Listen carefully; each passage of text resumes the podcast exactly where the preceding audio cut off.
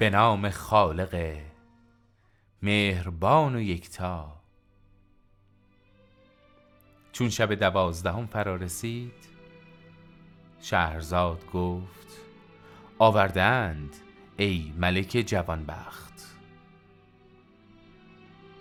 گدای اولی که ماجرایش را برای جمع حاضر و از جمله خلیفه و جعفر برمکی حکایت می کرد ادامه داد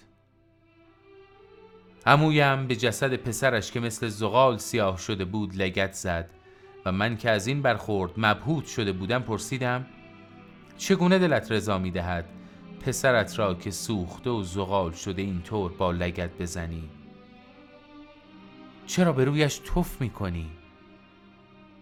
امویم گفت ای فرزند برادر پسرم از کودکی دل در گروی عشق خواهرش داشت.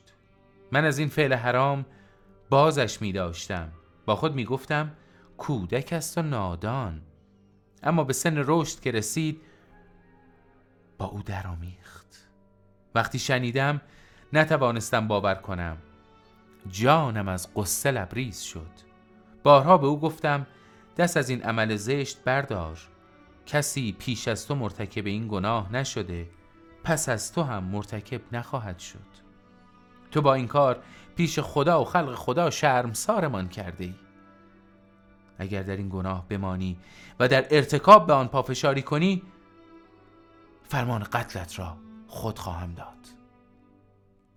بسیار کوشیدم که از یکدیگر دورشان کنم اما اما شیطان به جلدشان رفته بود. سختگیری مرا که دیدند این پناهگاه را مخفیانه در زیر زمین ساختند. همانطور که می‌بینی نیازهایشان را هم تدارک دیدند و به اینجا آوردند. پسرم شکار را بهانه می‌کرد و پنهان از من خواهرش را که او نیز دیوانوار به برادرش عشق میورزید به اینجا میآورد و در گناهشان تا آنجا پای فشردند که خداوند جبار عذاب دنیا را به صورت آتش بر آنها نازل کرد. سوختند. می‌بینی که مثل زغال سیاه شدند. مسلم بدان که عذاب آخرت شدیدتر است و جاودان. امویم حرفایش را که زد بغزش ترکید و مثل بچه ها زار زار گریست.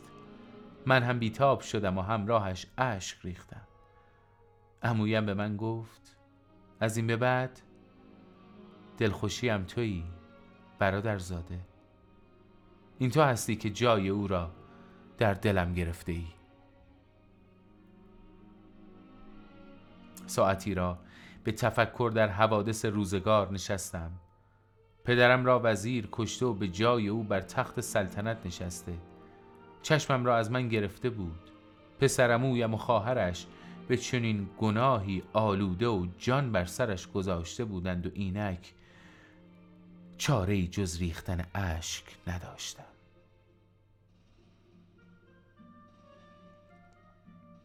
با عمویم برخواستیم و از پله ها بالا آمدیم. خاک را به جای اولش برگرداندیم. گور را دوباره ساختیم و به خانه بازگشتیم. چیزی نگذشته بود که صدای وحشتناک تبلها را شنیدیم. نعره ها گوش هایمان را پر کردند. فضای شهر از گرد و قبار و دود آکنده شد. نمی‌دانستیم چه پیش آمده. پادشاه که از اخبار جویا شد به او گفتند وزیر برادرت او را کشته و به جایش نشسته. سربازان وفادارش را گرد آورد و به اماکن دولتی حمله کرد و آنها را گرفته. مردم هم تاب نیاورد و سر تسلیم فرود آوردند. من که از اوضاع خبردار شدم اندیشیدم اگر دست این وزیر نابکار یک بار دیگر به من برسد سر از تنم بیدرنگ جدا خواهد کرد. به فکر نجات خیش افتادم. می‌دانستم که سربازان پیروز اگر در شهر پیدایم کنند مرا می‌شناسند دستگیرم می‌کنند. پس ریش تراشیدم و لباسی دیگر پوشیدم. پنهانی از شهر بیرون زدم. خود را به اینجا رساندم. به این امید که دستم به دامن خلیفه برسد و آنچه را بر سرم رفته با او در میان بگذارم. شب سرگشته و حیران در این شهر مانده بودم که این بینوا را دیدم. سلام کردم و به او گفتم در این شهر قریبم و او گفت من هم حال تو را دارم. در همین موقع گدای دیگر نیز به ما پیوست و گفت قریبم و درمانده. ما نیز حال خود گفتیم و هر سه بی هدف به راه افتادیم که سرنوشت به این خانه رهنمونمان شد.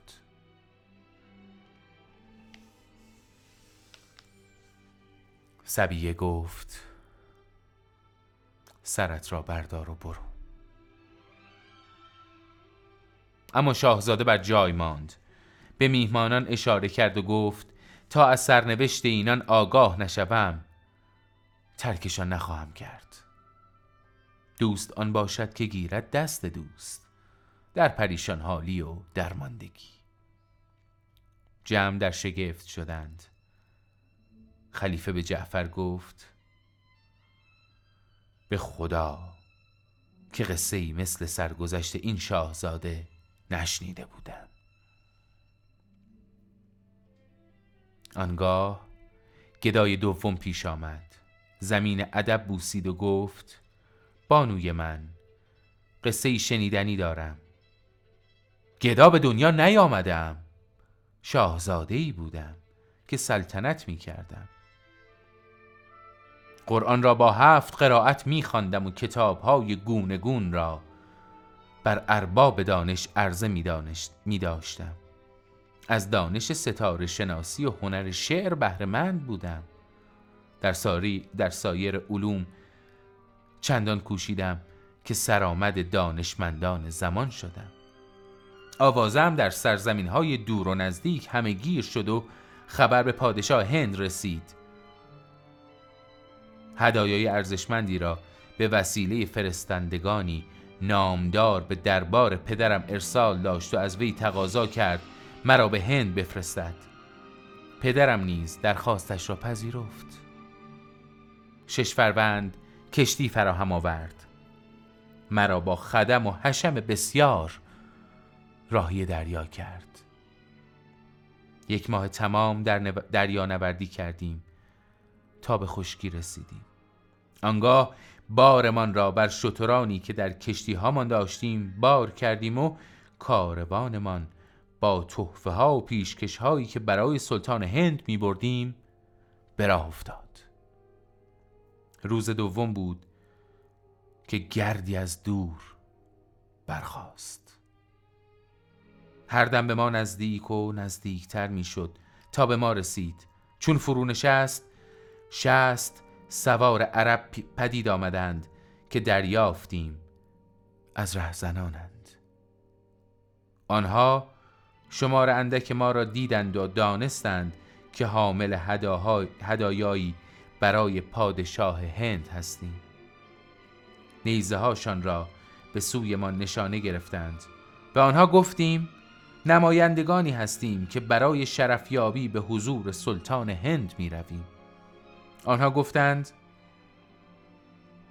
ما نه در مرزهای کشورش هستیم نه در زیر فرمان او. به ما یورش بردند. گروهی از خادمان و غلامان را کشتند. برخی دیگر از ترس پا به فرار گذاشتند. من نیز زخمی شدم و گریختم. رهزنان هدایا و هر چرا در کاروانمان بود به یغما بردند. اینک از اوج به زیر افتاده و در کار خیش مانده بودم. ناچار به کوهی پناه بردم. شب را در قاری گذراندم. صبح به راه افتادم. رفتم و رفتم تا به سرزمین رسیدم که زمستان را پشت سر گذاشته و بهار به آن رو کرده بود. این امر را به فال نیک گرفتم. روانم شاد شد.